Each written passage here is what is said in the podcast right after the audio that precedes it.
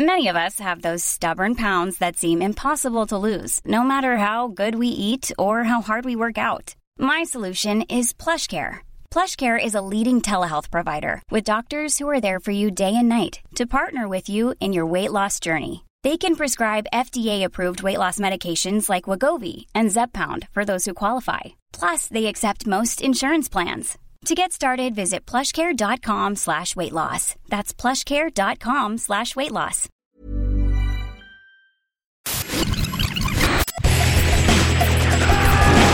Bienvenue dans Stéroïdes, le podcast qui fait l'exégèse des gros bras. Avec Stéphane Moïsakis et Rafik Djoumi. Bienvenue dans ce nouvel épisode de Stéroïdes, le podcast. Je suis avec mon ami Rafik Djoumi. C'est moi ton ami Rafik Djoumi. C'est Salut, Steph. Rafik Djoumi. Salut, Steph. Salut Raf. Salut Steph. Salut Raf. Euh, et en fait, on a un choix un peu particulier cette semaine, mais alors, vraiment, il va falloir que tu m'expliques. Bon, Et je euh, pense que tu vas m'expliquer pendant 25 minutes. Voilà, Ouais. on va faire comme ça, je vais te laisser parler. Euh, puisque le choix, c'est Tonnerre de feu de John Badham. Oui. Euh, qui est un film alors que moi j'ai- j'aimais beaucoup quand j'étais gamin Mhm. et tu, du coup je l'ai revu et Bah, c'est oui. quand même pas génial. Non, quoi. j'admets qu'effectivement, toi, tu, voilà, avec Stéroïde, tu étais plutôt spécialisé, on va dire, dans l'héritage, euh, Jean-Marie Straub, euh, Eric Romer et compagnie, et que bon, j'arrive avec un film avec un gros hélicoptère qui défonce tout euh, dans la rue, et tu, bon, tu te demandes un peu ce que ça Qu'est-ce qui fout, se passe qu'est-ce qui, qu'est-ce qui se passe. Non, en fait, euh, euh, c'est un film qui a éminemment, évidemment vieilli, qui était déjà presque euh, pas de son époque euh, à l'époque où il est sorti. Euh, mais qui, euh, qui, qui correspond à, à- à une, ce qui était une façon de faire, en fait, le cinéma d'action, euh, on va dire début des fin des années années 80, 70, voilà. début des années 80. Euh, et, et puis, sur l'occasion de parler de, de, de John Badham, euh, qui, est, qui, est un, un- qui est un de ces noms euh, récurrents, en fait, du cinéma d'action de, de ces années-là. Oui, oui, alors c'est clairement, en fait, moi je m'en souviens d'un cinéaste en fait, qui a été vachement défendu par Starfix dans les années 80. En Pas tout vraiment, cas, avec ouais. Tonnerre de Feu. hein, Alors, ah, ils c'était assez, apprécié chez eux. Allait, c'est- ils, ils ont, c'était pas un pétage, un euh, bon péta- pour lui. un- pétage de câble. John Badaboom Badam, Badam. Badam Boom, ouais. Tout à fait. Non, non, mais c'était John Landis, John Badham, ils ont jamais été dupes de, de, de leurs limites. Oh, Landis, euh, c'est différent parce que, parce que je crois même que Gans, il avait carrément euh, détesté. euh, Oui, série noire pour une nuit blanche. ouais. Voilà. Mais euh, non, Mais non, Badham, il est considéré hein. comme un faiseur. hein. Ils, l'ont- ils, euh, ils étaient, voilà, euh, dans, le- dans les mêmes numéros. Sais pas, moi, dans, euh, Walter Hill ou d'autres étaient certainement plus, plus estimés qu'un Mm. qu'un John Badham. Peter Iams était plus estimé que, que- Ouais. que John Badham. Mais bon, non, c'est quelqu'un, c'est d'assez, euh, d'assez intéressant, euh, je pense. euh, comment dire Parce que euh, euh, il, il a, euh, il, il semblait être- pas se spécialiser dans un, dans un genre donné. Enfin, c'est un type qui a été révélé quand même par un, par un film qui est déjà une anomalie, qui est un, un film social qui en même temps est, le produit le plus disco de tous les temps, qui est La fièvre du, du, du- samedi soir, euh, qui, qui est un, Enfin, une anomalie, mais une anomalie dans l'air du temps. Quand c'est sorti. Exactement, mais, mais qui aujourd'hui, quand, quand les gens le découvrent, ceux qui ne, ne le connaissent que de réputation, comprennent pas ce qu'ils sont en train de mater. Moi, j'ai eu des, des- des discussions il n'y a pas très longtemps avec des parents qui nous montraient à leurs gamins, euh, parce qu'ils n'avaient jamais vu le film. Pourquoi pour- non, bah, parce qu'ils voulaient montrer un film où il y a un mec qui danse, quoi. Mm. Mais ils s'attendaient pas à, à- à ce qu'il y ait autant de noirceur dans, dans, dans, dans le film. Ouais. Bref. Mais donc oui, ça correspond à, l'ère- du temps, mais c'est ben voilà, Badam en plus c'est pas quelqu'un qui se destinait à la mise en scène, c'est un mec qui a toujours voulu être euh, euh, acteur. Euh, Il vient d'une famille en Mm. plus euh, d'a- d'acteurs. Sa, sa, sa sœur Marie, elle, elle jouait la petite la petite fille dans du, du Silence et des, et des ombres là de, de, de- ouais. de Mulligan. Euh, Mm. Voilà, sa, sa mère euh, donc est une comédienne aussi. Bon, et donc il se, il se destinait à ça, sauf qu'en fait il a très vite compris qu'il était pas bon en tant que, que- que comédien, et du coup il s'est il s'est plus concentré. Euh, sur la, sur la réalisation euh, et, euh, et il, a, il a intégré le studio euh, Universal à l'époque et il s'est retrouvé à bosser au service courrier en fait où il y a, parce qu'à l'époque c'était encore comme ça que ça marchait quand on, on, on te donnait pas une caméra il fallait mériter ta place et donc tu passais par, par le service courrier c'était voilà et il s'est retrouvé avec Walter Hill en fait tous les deux ils étaient tous les deux au service courrier et, D'accord, et, peu à peu, on leur, a, on leur a fait confiance. Ils ont commencé à. Parce qu'en fait, quand, quand tu es au courrier et que tu donnes les lettres à chacun, tu comprends à- à- à- au, fu- au fur et à mesure à, quoi sert chaque, chaque département, si tu veux. Et tu connais, du coup, les noms des gens. Et peu à peu, tu peux devenir assistant d'un tel, assistant d'un tel et monter en Mmh. grade. Bon, bref. Et donc, euh, euh, il est devenu réalisateur de, de, de séries, euh, de, de, séries télé. Donc, il en a fait un paxon. Je crois qu'il était sur Night Gallery, il me semble, la série de Rod Serling, où Spielberg avait aussi fait un, mhm.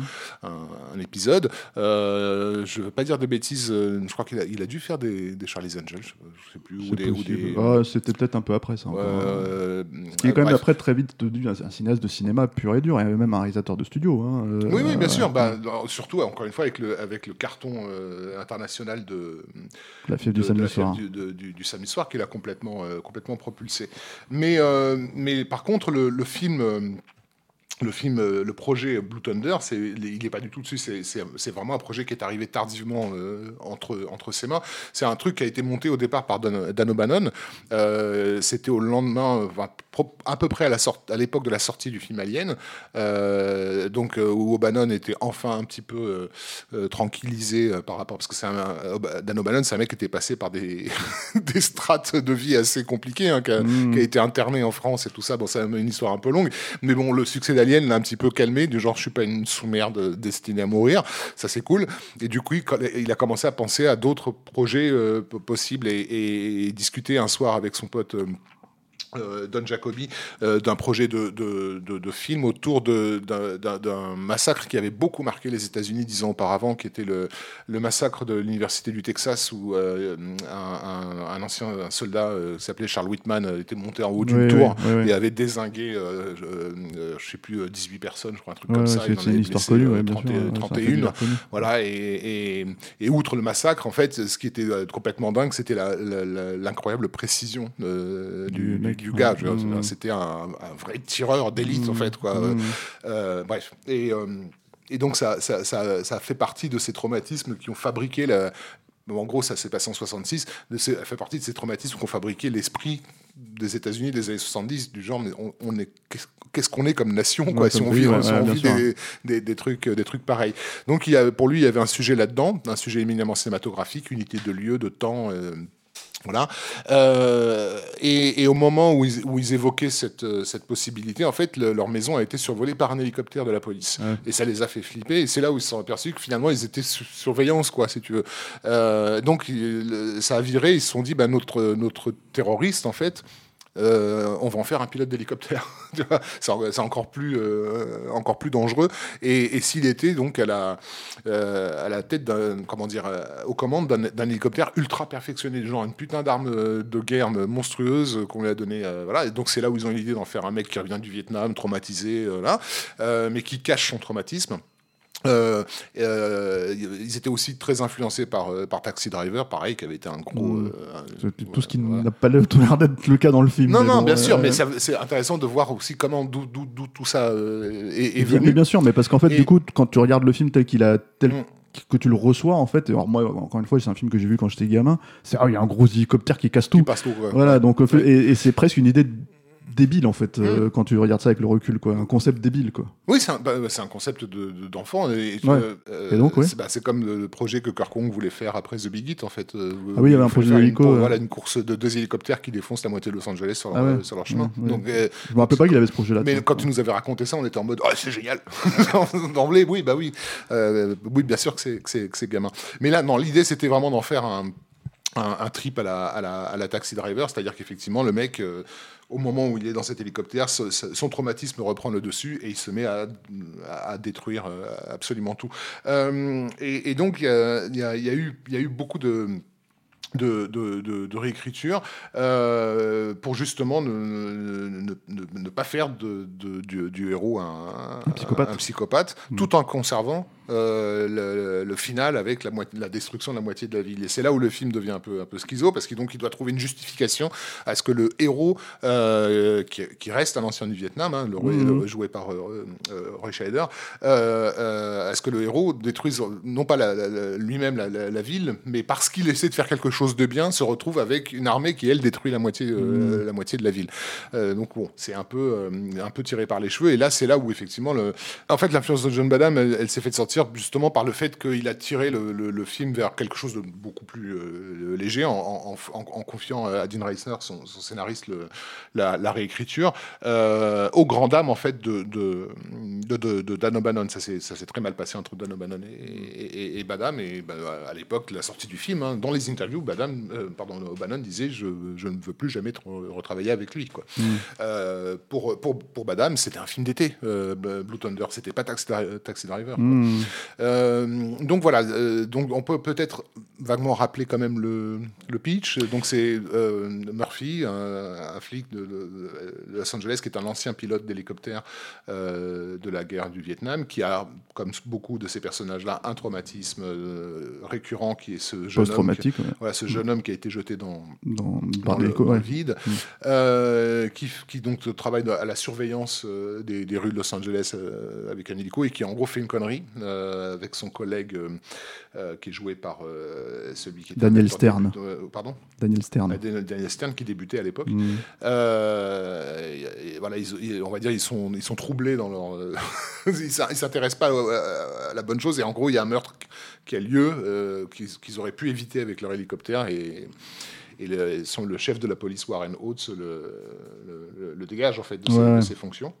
Et en fait, il se trouve que c'est une conspiration. Il se trouve que le meurtre est lié à une conspiration et qu'en fait, ils vont devoir enquêter sur cette conspiration-là. Parallèlement à ça, il y a le développement donc pour les Jeux, parce qu'ils préparent les Jeux Olympiques euh, à Los Angeles euh, et euh, pour une éviter voilà, pour éviter de, Mm. de, de se refaire un nouveau Munich, donc euh, de se prémunir de toute menace terroriste, ils ont mis en place, un- ils ont créé donc un, un engin de guerre qui est un, un hélicoptère incroyablement euh, perfectionné et sophistiqué qui permet de, une surveillance très très accrue.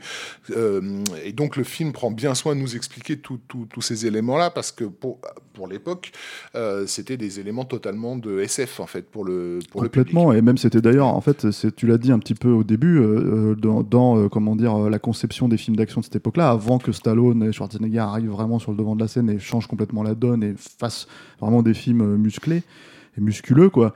Euh, en gros, c'était un peu la façon dont les films d'action étaient pensés à l'époque aux États-Unis, c'est-à-dire que tu as en fait cet élément technologique ultra sophistiqué que tu retrouves finalement dans pas mal de films ou pas mal de séries télé. Je pense à K2000 par exemple, en fait, avec la voiture Qui sophistiquée, voilà, ouais, qui arrive. Non, mais bien sûr, Mhm. Firefox Mhm. de, de, de Clint Eastwood, où il doit voler un avion supersonique, euh, etc., etc. Donc il y avait tout un truc comme ça où il y avait cette espèce d'élément technologique euh, de guerre, en fait, qui, qui se retrouvait. il y a eu Supercopter après, mais qui était clairement inspiré par Tonnerre de Feu, Ouais.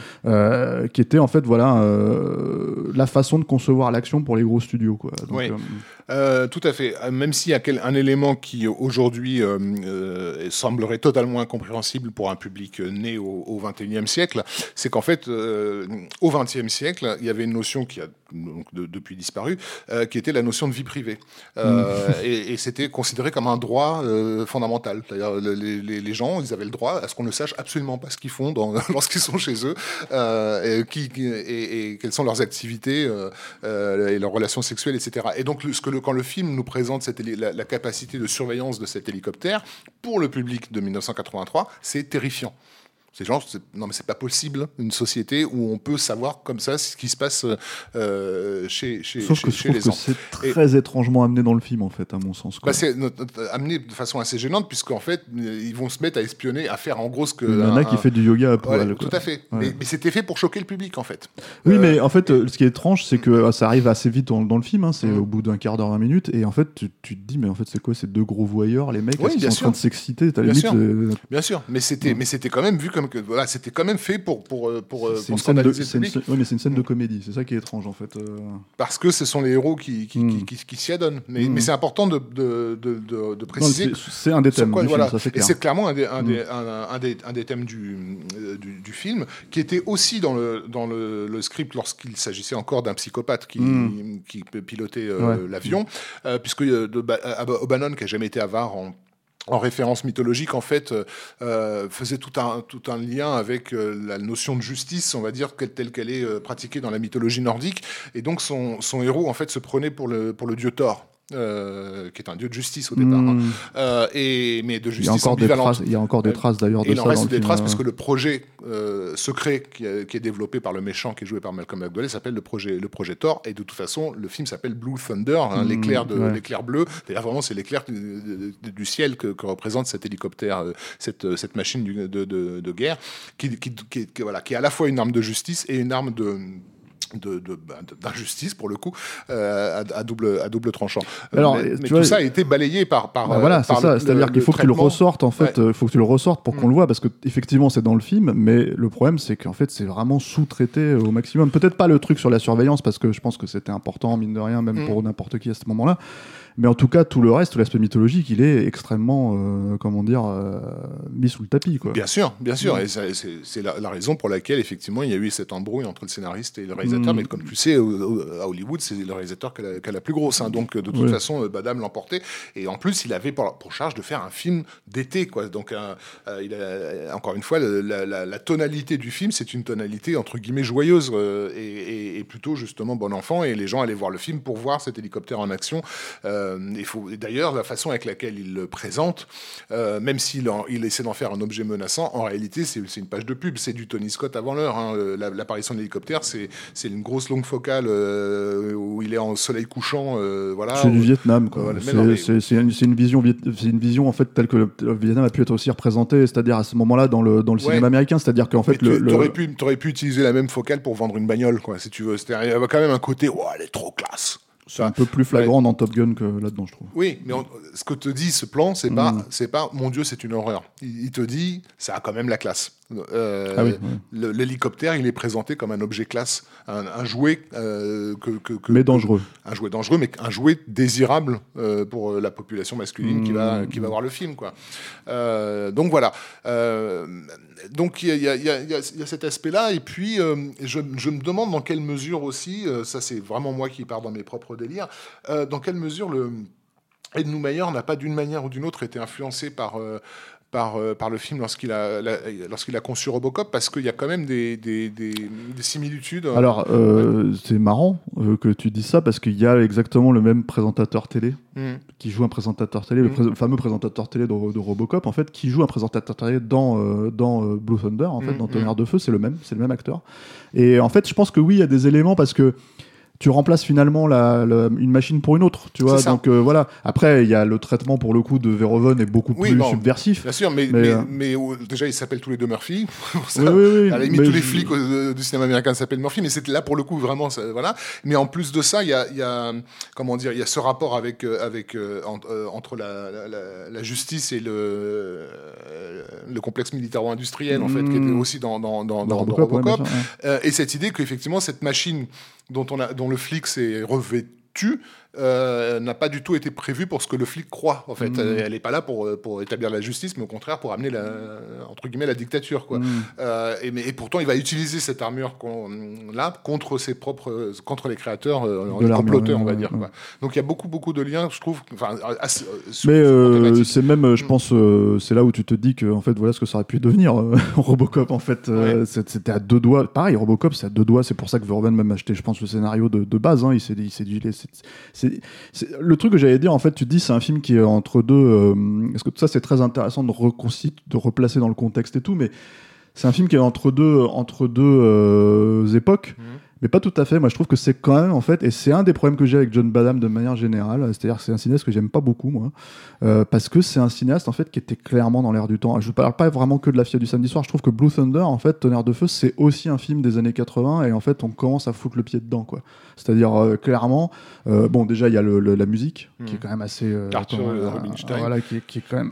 ah, moi, Je sais pas ce que t'en penses. hein. Moi, c'est- le non-expert de musique de film Ouais. qui parle, mais c'est assez ringard, je trouve. Complètement, mais en même moi j'ai toujours euh, détesté euh, euh, cette partition-là, mais je déteste aussi la suivante qui est celle de, de War Games, et en même temps, Ouais. je suis obligé de reconnaître que euh, pour tous ceux qui aujourd'hui euh, s'intéressent au développement de, la- de la musique électronique, ça a quand même été des moments importants. ces- ouais, scores-là. mais, ouais. Mais moi, j'ai jamais aimé les synthés quand j'étais môme. Je trouvais toujours ça pourri. J'aimais pas, j'aimais Oui, pas la des films, en fait, de, sur- de Midnight Express et j'aime pas celle de la, la musique de Scarface. Non, mais par contre, la musique de Scarface, je pense que c'est indissociable du film quelque part aujourd'hui, vraiment. Alors que Blue Thunder, euh, tu pourrais vraiment mettre un vrai beau score dessus, et à mon avis, ça surélèverait un peu le, le Bah niveau. ouais, quoi. ouais. Mais, comme, Mais, euh, comme, comme, comme le film mettait en scène un objet entre guillemets de SF, qui est ce- cet hélicoptère improbable, oui, oui. euh, enfin quand même avec un, avec un, un- un casque de, de- de pilote qui, qui permet de, diriger le canon. Quoi. On, est, on est en 83, c'est un Oui, truc. mais- c'est Star Trek, hein, le- le- la présentation du Blue Thunder. C'est Star Trek Ouais. avec, euh, en gros, une logique un petit peu aussi d'écriture, enfin d'écriture, en tout cas ce qu'il en reste à la fin, euh, de suspense à la, à la Hitchcock, on va dire. Oui. C'est-à-dire vraiment un truc de l'homme seul euh, contre euh, les gens et poursuivi, etc., etc. Et t'as vraiment, en fait, t'as l'impression qu'ils se sont dit, bon, on va faire un Hitchcock, Mm. mais en fait, on va le faire avec le- le- le- les, les- les- les aspects technologiques Ouais, du au moment. mépris quoi. un peu de- effectivement d'une certaine logique, puisque donc il y a notamment la- l'attaque des F-16 qui est, qui est un- en soi un peu aberrante parce que tu, tu balances pas des F-16 euh, au- Au-dessus de Los Angeles, ouais. voilà, sans, sans- sans avoir 50 milliards d'autorisations dans tous les coins. Euh, et ils font quand même un petit peu du, du dégât, on va dire. C'est pas, Mais de toute façon, c'est là où tu rentres dans pas un juste du poulet laqué C'est qui tombe du tout ce que tout ce que tu euh, tu peux reprocher quelque part en fait euh, des fois à- au cinéma euh, au blockbuster américain si tu veux euh, ce film là il le faisait déjà à ce moment-là à, ce- à son niveau puisque Mm. c'était pas on n'était pas autant dans la surenchère quoi mais clairement en fait on part il y a- la, la fin du film c'est une demi-heure de poursuite dans les airs euh, qui à mon avis en plus a dû être bien chiante à tourner Oui. euh, D'ailleurs, il, me semble, alors j'ai- vu, alors, du coup, en me renseignant un petit peu sur le film, que le film a été tourné trois ans avant sa sortie, Mm. avec en plus des reshoots Mm. un an après. Mm. Euh, et en fait, le film est sorti, euh, c'est-à-dire que Warren Oates, Warren Oates est mort euh, euh, très peu de temps avant, Ouais. Euh, mais en fait, il avait déjà tourné toutes- rôle. voilà, Ouais. toutes- toutes ces scènes. En fait, et je crois, non, il a même tourné un film après, je crois. De, tu vois, il a eu le temps de tourner un autre film après. Il est mort d'une crise cardiaque, hein, il faut préciser, quoi. Ouais. Euh, donc, il est mort du, du jour au lendemain, comme ça, c'est-à-dire vraiment, il n'y avait pas de Non, maladie. mais je veux dire, avait c'est son de- dernier film. à- à- oui, Ah, est sorti, oui, mais en fait, il a- il en avait Effectivement, quand Blue Thunder est sorti, Warren Oates était déjà mort depuis un certain temps. quoi. Voilà, c'est Ouais. ça. Et en fait, en gros, il y avait déjà un autre film qui était sorti entre temps, puisqu'il s'est fait dans les, on va dire, dans les canons de production normaux. Et là, en, en l'occurrence, c'est pas le cas. C'est un film qui a vraiment été fait au long cours. hein. Même, je crois, même Badam, il a dû tourner un film entre, entre deux. Euh, mais, euh, mais, euh, mais voilà, ça, ça, c'est assez étonnant. Et je crois que ça a été un succès, le film, hein, si je dis pas de bêtises. Ça a bien marché. ouais, ouais. Pas autant que le suivant qui est, qui est donc, qui est donc War Games, Ouais, euh, oui, bon, ça, voilà. qui lui a vraiment cartonné.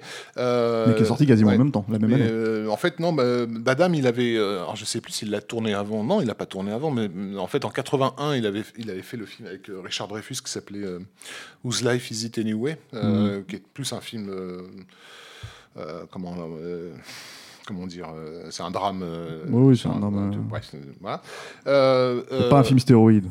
Clairement pas un film dire, stéroïde, ouais, non. ouais. Un film d'acteur, on va dire. Mais mais, mais c'est c'est aussi, c'est aussi un mec qui était apprécié par les comédiens parce que comme lui-même est un, Oui, un, oui. un- un acteur euh, refoulé, il, a- il avait tendance à plutôt s'intéresser à, à eux et il y a euh, comment dire euh, Malcolm McDowell, c'est pas euh, voilà, c'est pas le dernier des comédiens. Warren Oates, c'est pas c'est pas c'était pas, pas juste un roublard. Hein, et, et Candy Clark aussi qui, joue qui joue la femme. ouais. la femme de Murphy, elle est, moi je la trouve plutôt, plutôt bien dirigée dans le film. En plus, elle a une poursuite en bagnole qui est plutôt, euh, on va dire, sympathique. Ouais, ouais, moi, je, je, tu sais, on en parlait un petit peu. Je sais que ça t'avait un petit peu choqué là, euh, quand on avait parlé un peu de Peter Iams à l'époque, euh, quand on a fait l'épisode sur la nuit des juges. Mais moi, pour moi, c'est encore un cran en dessous, euh, John Badham. J'ai vraiment, j'ai vraiment beaucoup. C'est un cinéaste avec lequel j'ai beaucoup de mal parce que c'est, quelqu'un, en fait, finalement, de, je trouve, euh, ouais, de hyper passe-partout et en même temps. Je dis ça et en même temps en fait c'est, c'est- tu le reconnais en fait euh, ces films et, et généralement c'est voilà c'est pas euh, c'est pas une bonne chose en fait. Vais peut-être être un peu méchant vraiment pour le coup pour Badam parce que je vais citer quelqu'un qui est encore en dessous à mes yeux et pour moi c'est un peu le Brett Ratner des années 80 quoi. Oh non, non, Ah si mais en fait alors après euh, après euh, à, chacun son époque hein, j'ai envie de dire mais non, euh, non, euh, là je suis pas d'accord. Tonnerre de feu, c'est un film qui te donne grosso merdo ce que tu es venu chercher. Euh, en tout cas, quand, tu t'es bouffé la bande-annonce, le marketing, on t'a promis euh, Oui, oui, enfin, une, une histoire de flic, et un hélicoptère qui se fait poursuivre et qui détruit la, bien la ville. mesuré ce que ça aurait pu être en fait en parlant de, de l'implication de Dan O'Bannon et ce que ça aurait pu donner si tu veux. Ouais, Et mais voilà, euh, O'Bannon, il, il aurait, il aurait fait Taxi Driver sous stéroïde, donc euh, c'est en- c'est encore autre chose. Moi, je prends. mais Moi je prends, je, je veux bien. Mais, mais euh, non, enfin moi j'ai j'ai découvert le film en, en pré-puberté et il correspondait. Mais, mais, mais moi aussi il n'a alors pas, il a pas du tout dépassé mes attentes, on est d'accord, mais ce que, ce que ah mais what you see is what you get. En fait, Mais ce que je voulais. donc- je vais être très clair sur un truc. Hein. Euh, je- J'ai des tripes. euh, alors, je sais pas si c'est encore, si on peut considérer ça automatiquement comme de la nostalgie, euh, euh, parce que je pense que c'est des films qui ont des qualités. Alors après, les- lesquelles, euh, tu vois, ça, c'est à vous de débattre. Mais, mais moi, j'ai encore des tripes sur Cobra ou sur euh, sur sur Rambo 2, ou ce qui sont des films que j'ai découverts quand j'étais gamin. Mm. Euh, Blue Thunder, c'est un film j'ai épuisé la cassette. Mm. C'est-à-dire Tonnerre de feu, c'est un film que j'ai dû regarder dix fois quand j'étais gamin, et en le revoyant aujourd'hui, c'était une plaie, quoi. C'est-à-dire vraiment, j'ai trouvé que c'était un très mauvais film, quoi. Et c'est ça qui est, euh, c'est ce qui m'a plus étonné parce que je me suis dit, je vais quand même avoir un trip un peu nostalgique sur le film, et en fait, pas du tout. C'est ouais. vraiment, euh, j'ai trouvé ça vraiment, voilà. Je, je me rappelle d'un truc, en fait, qui de marqué quand j'étais gamin. Ouais. J'aimais bien, alors peut-être te faire rire, mais j'aimais bien le perso de Daniel Stern. Moi, je l'ai vraiment remarqué là, et je le trouvais attachant en fait, ce personnage-là, et c'est quasiment le seul que je trouve attachant dans le, dans le film parce que euh, c'est un, un mec, tout le monde le regarde de haut, euh, c'est un geek, quoi, avant l'heure, hein, euh, un proto-geek en fait, tel qu'on n'en montrait pas forcément à l'époque dans le, dans le cinéma américain. Et, euh, et j'avais trouvé, en fait, je spoil, hein, je suis désolé, sa mort hyper injuste en fait quand j'étais gamin, et encore aujourd'hui, je la trouve hyper injuste en fait. Et c'est c'est le seul personnage, je trouve. euh, limite humain. Ah bon, après, on, peut apprécier Warren Oates pour des raisons, voilà, mais Moi, il y a un, un aspect du film que, que, que, que j'apprécie qui est, euh, qui est bah, la photo en fait euh, de, de, de, de, de John Alonso, Mm. euh, qui à la même époque donc euh, bosse sur, sur Scarface, Mm. euh, parce que euh, euh, elle a contribué en fait. euh, il y a beaucoup de séquences de nuit et des séquences de nuit tournées en hélicoptère où tu dois voir la ville et ça n'a l'air de rien, mais à l'époque c'était très très très difficile euh, d'avoir la. Et c'est vrai que ça fonctionne bien, point-là. D'avoir Mm. une, une pellicule suffisamment sensible pour pouvoir capter Mm. les, les lumières dans les appartements en fait. Euh, euh, sur le premier sur le premier Superman, il s'était vraiment pris la tête pour avoir les plans de, de New York de nuit euh, lisibles en fait. Ouais, ouais, ouais. Et le- je crois que ça avait été tourné en 70 mm carrément pour, pour pouvoir bref être rétroprojeté après et tout. Mais sur Blue Thunder, ils ont carrément, je crois que c'était avec Kodak, développé une pellicule spéciale. voilà. alors après, je vais pas rentrer dans les détails techniques, mais mais quand j'ai quand tu quand tu découvrais le film en salle, bah, en fait tu voyais pas dans les autres films américains euh, la ville la nuit de cette façon-là. Euh, bleu. Il y a un, petit- un petit côté bleu, bleuté, c'est-à-dire qu'en fait, il y a, y a euh, en bleu même- noir et en fait. et en euh, même qui- temps assez détaillé, c'est-à-dire Mm, euh, oui, oui, ouais, c'était pas abstrait comme image. Quoi. Ouais. Non, mais ce que je veux dire par là, c'est que c'est aussi une façon de faire, en fait, pas mal dans les années 80 et début des années 90, où la nuit, Mm. euh, j'allais dire la nuit américaine, mais la nuit aux États-Unis, je veux dire plutôt, puisque la nuit américaine, c'est un terme euh, qui a rien à voir, mais, mais en fait, la nuit, en fait, euh, comme ça, était vraiment des de citadines, des villes, étaient vraiment retranscrites de cette manière, et ce qui est plus le cas du tout Mm, aujourd'hui. Si on fait attention à la façon dont la nuit elle est retranscrite aujourd'hui, il y a beaucoup de tungstène avec les lumières, etc., etc. Ouais. Et c'est donc c'est très jaune, alors qu'en fait, euh, alors qu'à l'époque, c'était vraiment bleuté, bleuté noir, en fait, euh, mm. voilà, et je trouve beaucoup plus subtil. voilà. Donc effectivement, oui, le clou du spectacle, ça reste la grosse poursuite euh, finale avec euh, bah, l'air de rien de, Badaboum, du, du Badaboum, travail, non mais du travail de cascadeur aussi. Ah, hein. ouais. Euh, parce que toute la partie où l'hélico, les hélicos passent sous les ponts euh, de Los Angeles et tout ça, À ça- la GTA. voilà. ils l'ont ils l'ont vraiment fait. Ouais. Euh, euh, mêlé, euh, mêlé aussi à du boulot de maquette, euh, qui dans certains plans est visible et dans d'autres l'est pas du tout. Alors quand, quand, c'est- quand il s'agit des F-16, euh, c'est du blue screen et tout, donc ça, se, ça se sent. Bien sûr. Mais il y a aussi des, il y a aussi des plans. C'est pas le pire, ouais. hein. ça encore. hein. Il y a aussi des plans en perspective forcée qui, euh, Mm. qui eux passent très bien, je pense, Mm. euh, voilà, selon les standards euh, actuels. Et puis, bon, bah, ce côté post-westernien, enfin, l'espèce de duel Malcolm McDowell euh, Murphy, qui est con mais rigolo. Quoi. Ah, il est même complètement con. Puis en plus, il y a cette phrase que tu, euh, tu, euh, tu retiens. Non, mais c'est cette phrase que tu retiens. Là, je me rappelle, c'était en Toi, français. Toi, je t'aurais. ouais, tu sais, Catch you later. Là. Ouais. Mais euh, après, le truc, c'est que à tout. Alors, moi, vraiment, je, je, je te dis, la redécouverte du film, ça a été, ça a été vraiment une descente complète. Mais je m'y attendais en même temps parce que, je, voilà, encore une fois, Badam, j'ai pas vraiment de souvenir de film, euh, à part celui-là, j'avais pas vraiment de souvenir de film qui me plaisent. Mais par contre, en fait, le plan final est chouette. J'ai toujours euh, trouvé, euh, j'aime bien en fait cette espèce de truc parce que je trouve que pour le coup, alors c'était peut-être sur papier, je sais pas comment c'était, voilà, mais cette espèce de truc où il détruit l'objet et en fait tu le vois, enfin là, c'est un Mm. cool guys, euh, tu vois, Oui, euh, dont, euh, don't look at explosions. voilà, c'est Ouais. clairement ça. Hein, c'est il marche, il marche avec le, le, le Blue Thunder qui explose derrière, qui se fait écraser par un train, qui explosé Ouais. par un train. Mais en fait, il y a un côté, euh, je trouve, qui ressent. En fait, on ressent bien l'aspect conspi, enfin conspi en fait qui ressort du truc et qui. Ah, mais parce que c'est un film totalement conspirationniste. Déjà, parce qu'il parle de choses qui n'existent pas. Enfin, je veux dire, la, la surveillance. Oui, oui, à l'époque, Euh, clairement, c'était. Ouais. euh, tout- ça, c'est des, inventions du cinéma, en fait. Euh, bref, non, mais je, je pense qu'à l'époque, je pense que la génération Google, Twitter, Facebook, elle peut pas comprendre un film comme Tonnerre de feu. Et encore une fois, cette idée que pour les gens, à l'époque, c'était absolument criminel euh, de, de, Ouais, de, comment dire, de, de violer la vie privée, en fait, des, des le individus. discours, le discours euh, existe. Après, le, le- le discours, il existe toujours aujourd'hui, hein, le, le questionnement Ouais. sur ça. Mais par contre, c'est vrai que l'acceptation de certaines choses, et c'est encore ouf, autre chose. quoi. Là, pour le coup, on a, Ouais. la société a vraiment changé. Euh, quant, quant à ce plan final, il est, il est, il est, il est quelque part, euh, entre guillemets désespéré, puisque on sait, son geste ne sert absolument à rien.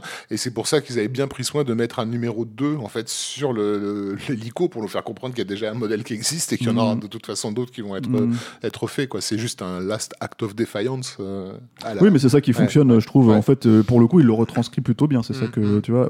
Parce qu'il faut quand même reconnaître que les persos ils sont un peu étranges dans ce film. Euh, tu sais jamais trop euh, sur quelle, par exemple, la relation qu'il a avec sa femme. Tu comprends pas. Ils sont séparés, mais ils sont pas séparés, mais en fait ils sont ensemble. Mais en fait, tu vois, c'est super space en fait comme euh, comme truc. Et en fait, il y a pas une scène où tu dis ah ben ça y est, ça reprend.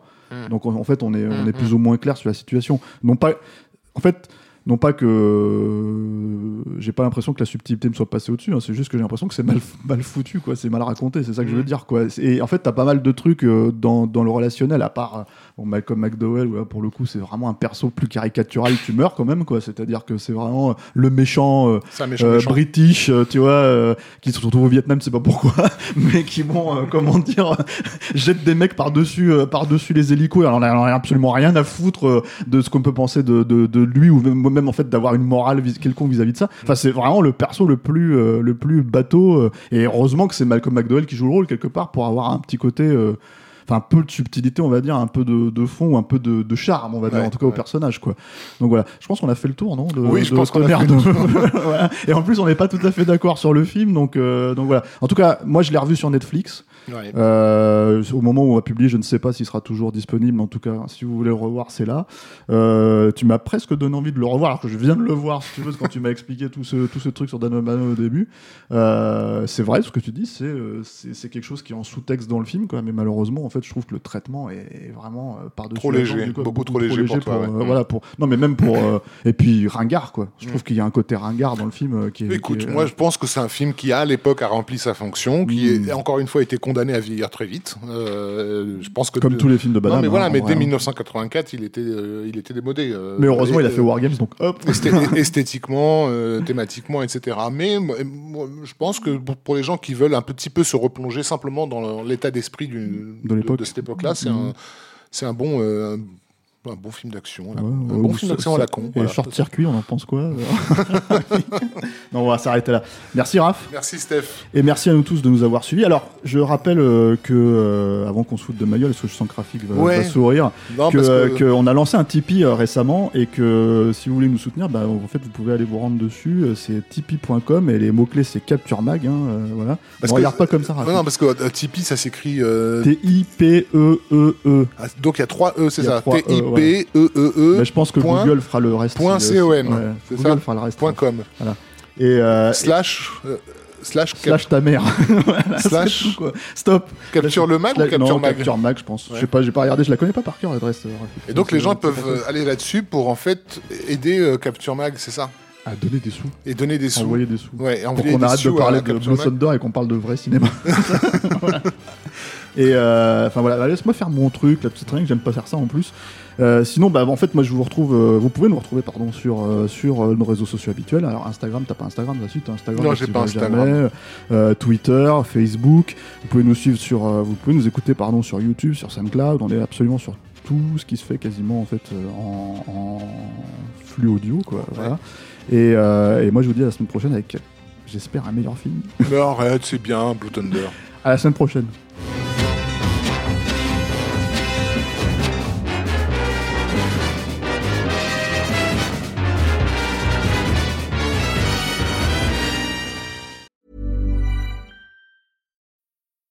Need mealtime inspiration, it's worth shopping Kroger, where you'll find over 30,000 mouthwatering choices that excite your inner foodie. And no matter what tasty choice you make, you'll enjoy our everyday low prices, plus extra ways to save, like digital coupons worth over $600 each week. You can also save up to $1 off per gallon at the pump with fuel points. More savings and more inspiring flavors make shopping Kroger worth it every time. Kroger, fresh for everyone. Fuel restrictions apply.